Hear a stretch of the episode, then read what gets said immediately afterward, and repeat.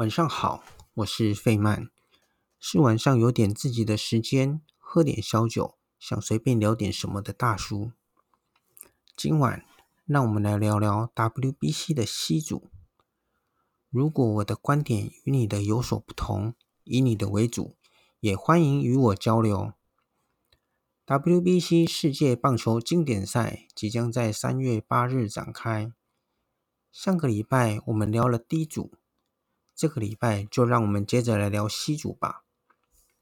至于各队名单，就不一一列举了。相信在网上可以很轻易的找到相关的资讯。C 组有英国、加拿大、哥伦比亚、墨西哥、美国。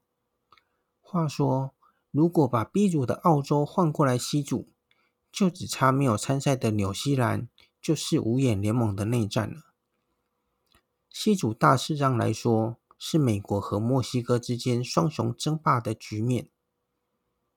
英国有三名大联盟选手，二零一三年首次参加，以联合王国的名义，在资格赛阶段淘汰。这届是第一次参加会内赛。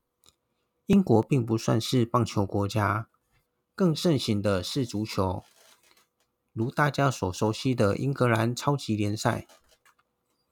这次分到的 C 组都是棒球较为盛行的国家，英国的晋级之路将会相当艰辛。加拿大有大联盟选手十位，投手三人，野手七人，另外还有七位有大联盟经验。加拿大人口三千八百多万，比较流行的是冰球和曲曲棍球。去年底结束的世界杯。加拿大也有打入会内赛。在棒球方面，虽然有美国职棒大联盟的多伦多蓝鸟队，但棒球在加拿大并不特别的盛行。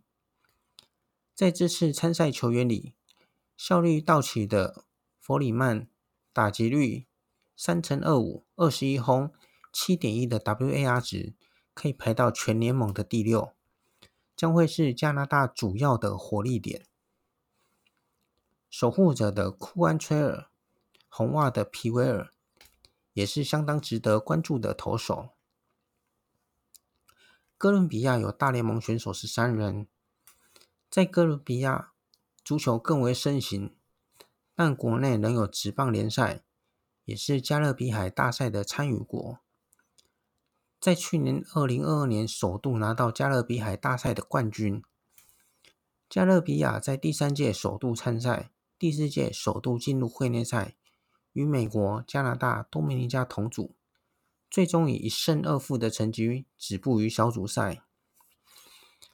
天使的厄薛厄尔薛拉以及光芒的拉米雷斯，在去年赛季都有相当不错的表现。墨西哥大联盟选手二十五人，墨西哥的人口过亿，足球是最受欢迎的运动。足球的实力也相当的强劲，国内也有职业棒球联赛，同时也是加勒比海大赛的参赛国，棒球的竞争力也相当的高。世界 WBC 棒球经典赛皆有参加，墨西哥的棒球实力并不弱，但在 WBC 一直没有太好的发挥。在这次的阵容里，道奇的乌雷阿斯。以及天使的桑多瓦尔都是相当值得注意的投手。野手方面，只有蓝鸟的科克、酿酒人的乌瑞亚斯，以及光芒的亚罗萨伦纳。光芒的帕瑞迪斯也都是各队的主力。整体来说，攻守相当均衡，实力不容小觑。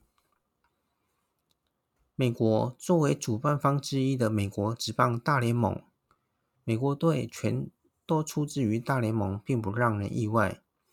尤其是打击火力更为强悍，尤其像天使队的神尊楚奥特，以及红雀的高斯密特，同为红雀的亚瑞纳多等人，即使是对打击要求较低的捕手，也有击出过二十二轰的费城人的。